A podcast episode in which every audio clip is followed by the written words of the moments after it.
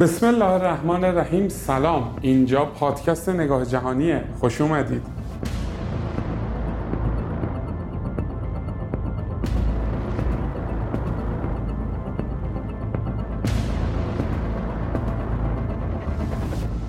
ما توی پادکست نگاه جهانی می‌خوایم نگاهی داشته باشیم به روابط بین الملل رویدادهایی که اتفاق میفته حوادثی که در تاریخ روابط بین الملل اتفاق افتاده و نگاه متفاوت و نوعی داشته باشیم به رویدادها. یعنی اون ظاهر ماجرا رو کنار بزنیم اتفاقات رو کنار بزنیم و به یه تحلیل جدید از اتفاقات و رویدادها بپردازیم.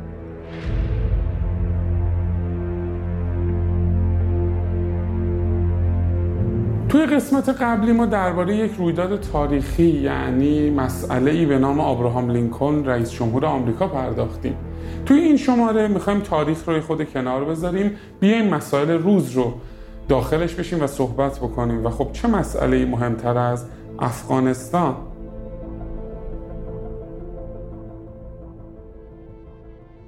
ممنون که همراه پادکست نگاه جهانی هستید. قبل از اینکه شروع بکنیم اصل بحثمون رو من چند تا توضیح بدم که نگاه من به مسئله افغانستان توی این پادکست مبتنی بر یک نگاه روابط بین المللی هست یک نگاه نظم بین المللی که خب باید در نظر بگیریم که چه رویدادهایی اتفاق افتاده که وضعیت افغانستان به اینجا رسیده. یعنی فارغ از اینکه شاید بگم درصد کمتری توجه می‌کنیم به اینکه الان در میدان اجتماعی و جامعه افغانستان چه مسئله ای نسبت به روی کرده طالبان و حالا خروج آمریکا هست؟ بیشتر می‌خوایم از نگاه کلان از نگاه ماکرو اصطلاحا بهش نگاه بکنیم و بهش بپردازیم. مسئله دوم این هستش که لزومی نداره که همه موافق این تحلیل باشن. میشه صحبت های بیشتری داشت میشه تحلیل های بیشتری داشت و در این زمینه به افراد متخصصتری هم رجوع کرد. من صرفا از منظر خودم چیزی که به نظر می‌رسه که روایت درستی هست رو ارائه میدم. مسئله بعد همراهی شماست. این پادکست ها رو اگر بتونید همراهی بکنید قسمت قبل نظرات خیلی خوبی دادید. ممنونم ازتون. من نظراتتون رو توی Castbox میخوندم. واقعا حالم خوب می‌شد و می‌دیدم که دنبال می‌کنید نقد می‌کنید و پیگیری می‌کنید. این حتما خوشحال کننده است و امیدوارم توی قسمت دوم این پادکست هم که تلاش می‌کنم دیگه از این به بعد با نظم بیشتری و به صورت منظم خدمت شما ارائه بکنم. ادامه پیدا کنه و نظرات شما بیاد حال ما بهتر میشه. همچنین می‌تونید از طریق لینکی که توی صفحه اصلی اینستاگرام هستش اگر تمایل داشتید این پادکست کاملا به رایگان در اختیار شما قرار می‌گیره. اگر دوست داشتید اگر کمکتون کرد حالتون خوب بود می‌تونید هر مبلغی رو که دوست داشتید از طریق اون لینک پرداخت بکنید. خب دیگه آماده بشیم بریم سراغ این که بخوایم درباره افغانستان صحبت بکنیم و وضعیتی که این کشور داره بازیگرانی که در داخل و خارج دارن فعالیت می‌کنن و همچنین ارتباطی که این ماجرا در حوزه سیاست خارجی به ایران داره. ماجرا برمیگرده به حوالی سال 1979 میلادی. یعنی دقیقا همون سالی که در ماه دومش انقلاب اسلامی پیروز شد بهمن ماه و در ماه 11 دوازدهمش یعنی حدود ده, ده یازده ماه بعد از اون ارتش سرخ شوروی حمله نظامی خودش رو به افغانستان آغاز کرد.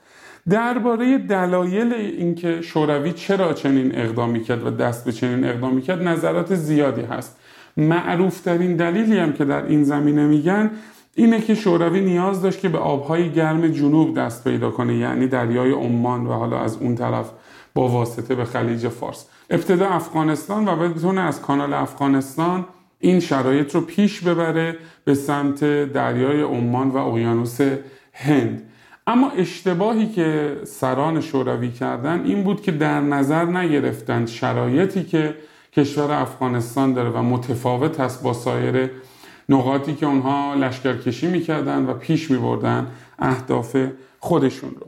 نتیجه این لشکرکشی این شد که یک سوء استفاده از طرف ایالات متحده یعنی آمریکا که اون زمان خب جنگ سرد بود و دو قطبی شرق و غرب وجود داشت صورت گرفت.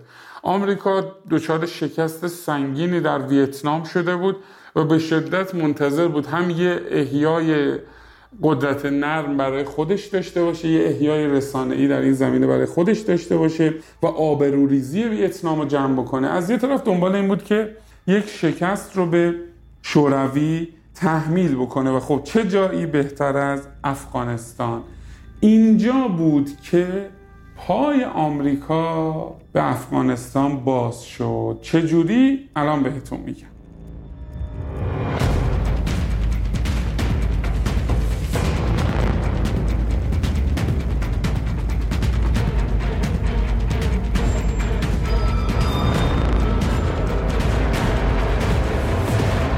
وقتی ارتش سرخ شوروی تهاجم خودش رو افغانستان آغاز کرد گفتم به دلیل شرایط جغرافیایی خاص افغانستان و همچنین نادیده گرفتن همه اون شرایطی که در اون زمان در این کشور حاکم بود ارتش شوروی نتونست به اهداف خودش دست پیدا کنه. یک دولت مارکسیستی موقتی رو اونجا ایجاد کرد اما خب با همراهی مردم روبرو نشد.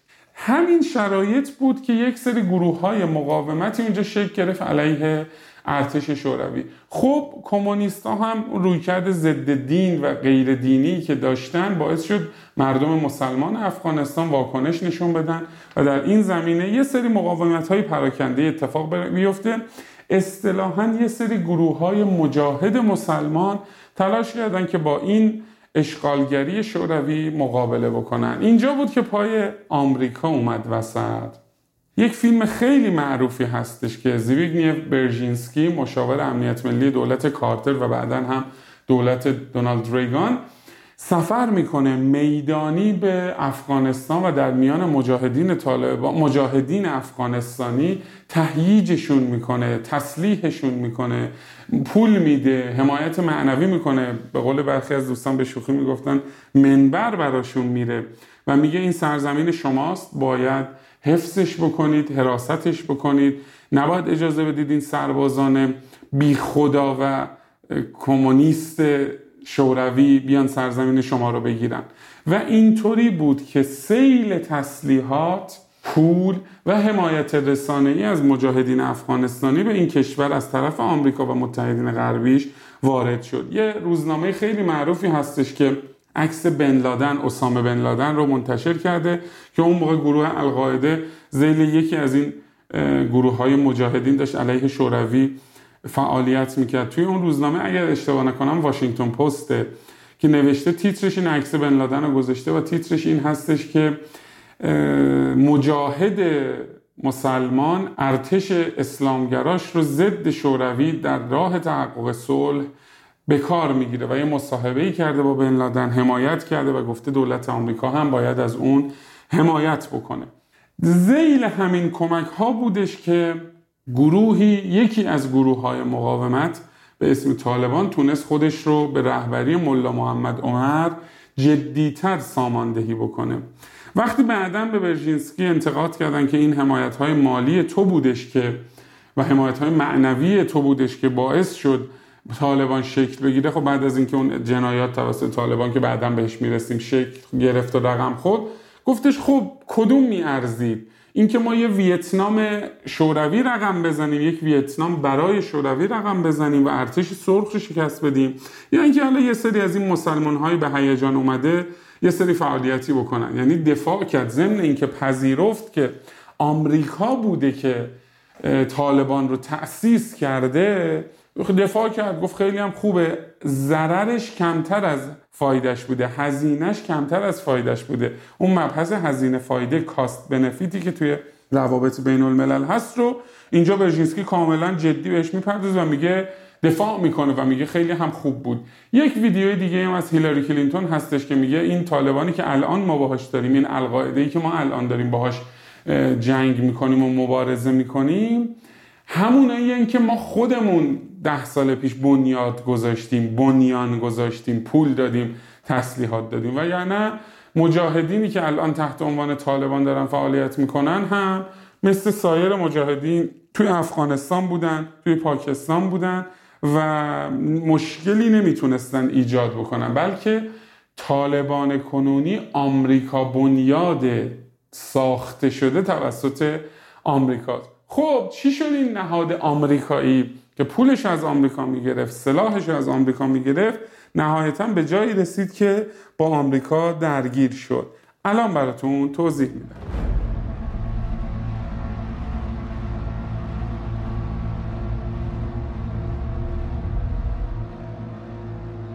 ماجرای 11 سپتامبر که اتفاق افتاد انگشت اتهام به سمت گروه القاعده گرفته شد.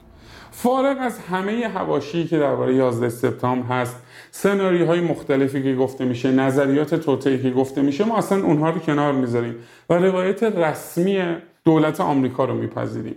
جمعی از اتباع عربستان سعودی اقدام کردن به اون عملیات. در زمانی که عربستان یکی از متحدین راهبردی آمریکا بوده. خب دولت جورج بوش خیلی سریع تصمیم گرفتش که به افغانستان به عنوان مقر القاعده حمله بکنه و درگیری ایجاد بکنه با طالبان و القاعده. این اتفاق افتاد شرایط پیش رفت و 20 سال ارتش آمریکا به جای اینکه با عربستان سعودی که از اتباع اون بودن ماجرای 11 سپتامبر رو رقم زدن به افغانستان حمله کرد. خب همه هم دیگه حتی خود آمریکایی ها هم قبول دارن که یک بهانه بود برای اینکه آمریکا بیاد ورود کنه در منطقه و پایگاه های نظامی خودش رو برای کنترل منطقه تثبیت بکنه و تقویت بکنه.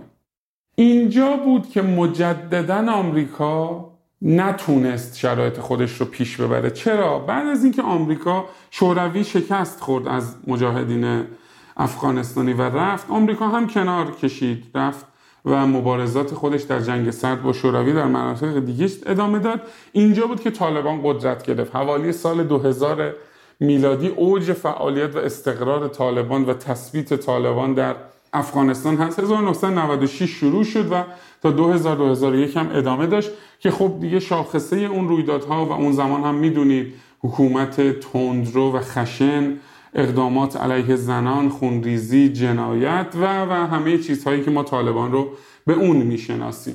آمریکا برای بار دوم که به افغانستان تهاجم کرد تلاش کرد که طالبان رو از بین ببره چون دیگه الان به دردش نمی‌خورد و خودش رو مسلط بکنه اما مجددا اتفاقاتی افتاد که نتونست جایگاه خودش رو تثبیت بکنه.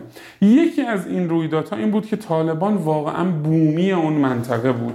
یعنی بخشی از حالا حتی بخشی کمی شد 10 درصد شاید 15 درصد. اما 10 درصد 15 درصد از بافت افغانستان طالبان رو میپذیرفتن و از خودشون می‌دونستن. هرچند مخالفت های جدی هم وجود داشت. تا اینکه رسیدیم به دولت ترامپ و اعلام شد که ارتش آمریکا می‌خواد کم کم از افغانستان خارج بشه و دیگه هزینه نکنه. این روند داشت طی می‌شد تا رسیدیم به دولت بایدن و نهایتا خیلی سریع این اتفاق افتاد. اما چرا آمریکا انقدر سریع از افغانستان خارج شد؟ هدفش چی بود؟ اگر بخوایم از منظر روابط بین الملل نگاه بکنیم ماجرا به خود افغانستان و حتی پاکستان بر نمیگرده. ماجرا به تقابلی که الان در نظم جهانی بین آمریکا و چین هست برمیگرده. چطوری؟ الان براتون توضیح میدم.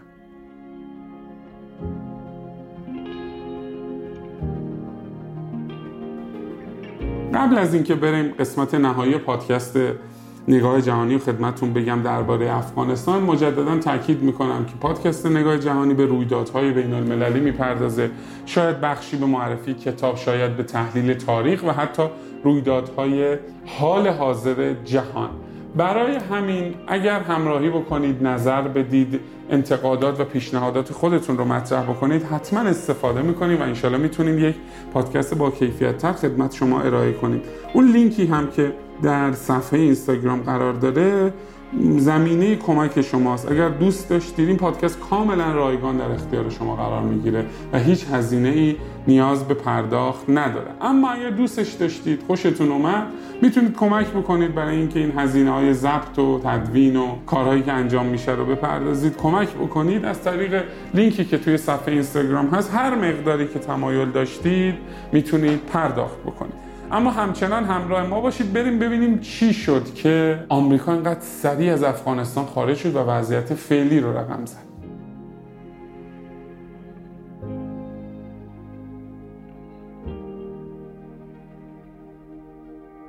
چین یک طرحی رو داره تحت عنوان BRI Built and Road Initiative. ابداع ابتکار و خلاقیت راه و کمربند. چین الان در شرایط کنونی ما از جهان تک قطبی عبور کردیم و الان چین یکی از قدرت های جهانی یعنی ما دیگه در دوران گذار نیستیم. شاید توی یکی دیگه از قسمت های پادکست نگاه جهانی به این ماجرا پرداختم. اما این چیزی که علل حساب از من داشته باشه این چیزی که رسانه ها میگن که چین احتمالا می‌تونه بیاد قدرت جهانی بشه قدرت آمریکا رو به چالش بکشه این الان عبور کردیم. الان رسیدیم به اون. الان چین یک قدرت بین المللی و در تقابل مستقیم با آمریکا هستش. برای اینکه این شبکه خودش رو گسترش بده شبکه توزیع اقتصادی خودش رو گسترش بده این طرح بیار آی رو که جاده ابریشم جدید هم بهش میگن طراحی کرده. دو خط اصلی یعنی دریایی و زمینیش از این منطقه یعنی از افغانستان و پاکستان میگذره. نقشه های این بی آر آی رو اگر جستجو بکنید می‌بینید که اصلا خط وصل آسیای مرکزی آسیای غربی غرب آسیا شمال آفریقا و جنوب اروپا و بعد هم شرق اروپا از کانال افغانستان میگذره. یه مسیر از روسیه هم هست اما اون مستقیم فقط از روسیه میگذره و نهایتا به شمال اروپا و اروپای غربی می‌رسه. اما این خطی که از افغانستان میگذره میاد داخل ایران ترکیه و میره به سمت جنوب و جنوب شرق اروپا از این کانال زمینی میگذره. یه کانال دریایی هم داره که از طریق پاکستان به اقیانوس هند و دریای عمان متصل میشه. این طرح با مخالفت جدی آمریکا روبرو شده و خب این رو ضد منافع خودش می‌دونه. برای همین هر گونه درگیری هر گونه آشوب هر گونه به هم ریختگی که توی این منطقه وجود داشته باشه به نفع آمریکا و به ضرر چینه. از منظر روابط بین الملل می‌تونیم اینجوری تحلیل بکنیم که آمریکا آشوبناکی افغانستان رو هدیه داد به چین که نتونه اون بیارای خودش رو پیش ببره. هرچند طالبان یه سری اعلام همراهی هایی با چین کرده اما خب الان احتمالا تصویت که بشه دوباره می‌تونن به هم ریختگی مداخله بین المللی کمک های اصطلاحا بشر دوستانه رو رقم بزنن و این منطقه رو دوباره آشوب بکنن ناامن بکنن به هم ریخته بکنن که این طرح چین نتونه شکل بگیره. این یکی از مواردی هستش که خیلی از چهره های روابط بین الملل بهش می‌پردازن. اما رویکرد ایران باید به این قضیه چی باشه؟ در این زمینه دو تا دیدگاه هست دو سر یک دیدگاهی که حالا مثلا دوستانی مثل محسن اسلامزاده عزیز پیگیری می‌کنن. اینها کاملا قائل هستند که طالبان تغییر کرده با طالبان میشه همکاری کرد. بخش های خوب طالبان رو اگر روشون سرمایه گذاری بکنیم می‌تونن بر بخش های تندرو و خشکش غلبه بکنن و خلاصه این شرایط هستش که باید با طالبان کار بکنیم. این یه نگاهه. یه نگاه دیگه اینه که اصلا طالبان جنایتکاره. خونریز مردم افغانستان رو آسیب زده. الان هم اگر داره فضای رسانه ایجاد می‌کنه برای اینکه پذیرفته بشه وگرنه طالبان تغییر نکرده و همون روی کرده جنایتکارانه خودش رو علیه مردم افغانستان ادامه خواهد داد. برای همین اصلا باید برخورد بکنیم و اقدام نظامی بکنیم و اینها. خب به نظر شما کدوم راه باید انتخاب بشه؟ نگاه جهانی معتقده که یه راه سومی هم هست.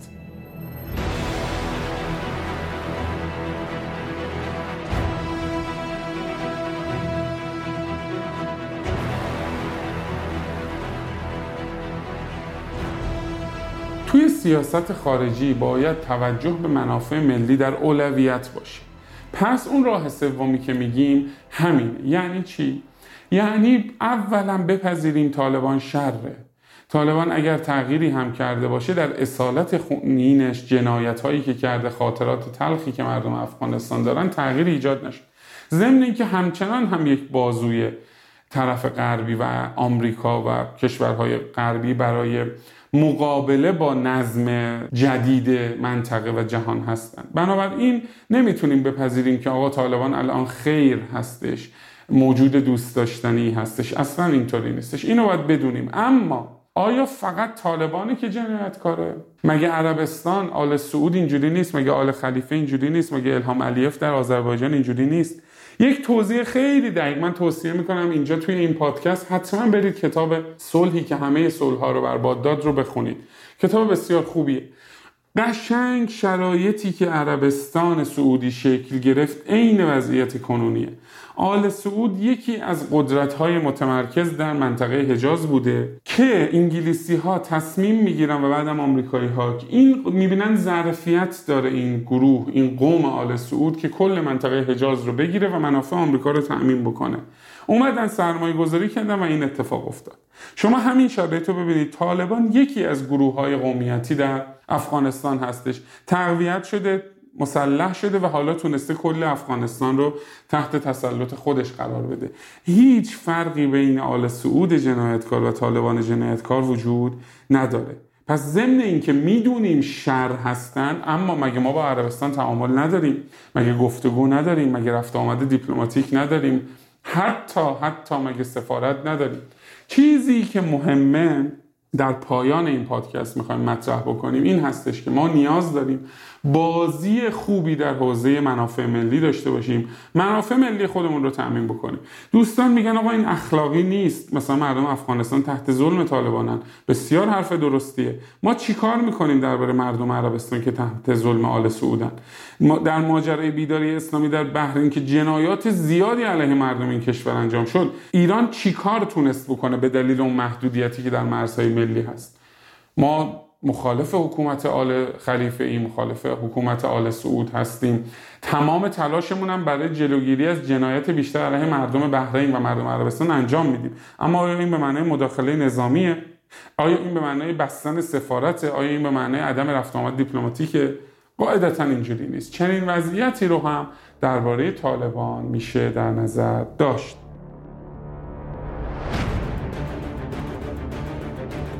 خب برای اینکه دیگه طولانی نشه همینجا این پادکست رو تموم می‌کنیم. امیدوارم اطلاعات عمومی خوبی در این زمینه به شما داده باشه. بتونید این 20 دقیقه‌ای که گوش دادید یک نگاه متفاوت و یک پرده جدیدی از وقایع افغانستان در اختیار شما قرار گرفته باشه. اگر نکته ای داشتید هم می‌تونید توی Castbox نظر بذارید کامنت بذارید هم به ایمیل نگاه جهانی اطلاعات خودتون رو بفرستید ارسال بکنید و هم در direct ی که توی اینستاگرام هستش نظرات خودتون رو ارسال بکنید. ممنون که همراه ما در دومین قسمت پادکست نگاه جهانی بودید. همراهی کردید. قسمت اول به تاریخ پرداختیم قسمت دوم به تحلیل رویدادهایی که الان وجود داره. تا ببینیم در قسمت سوم چه اتفاقی میفته یا علی مدد التماس دعا خدا نگهدار.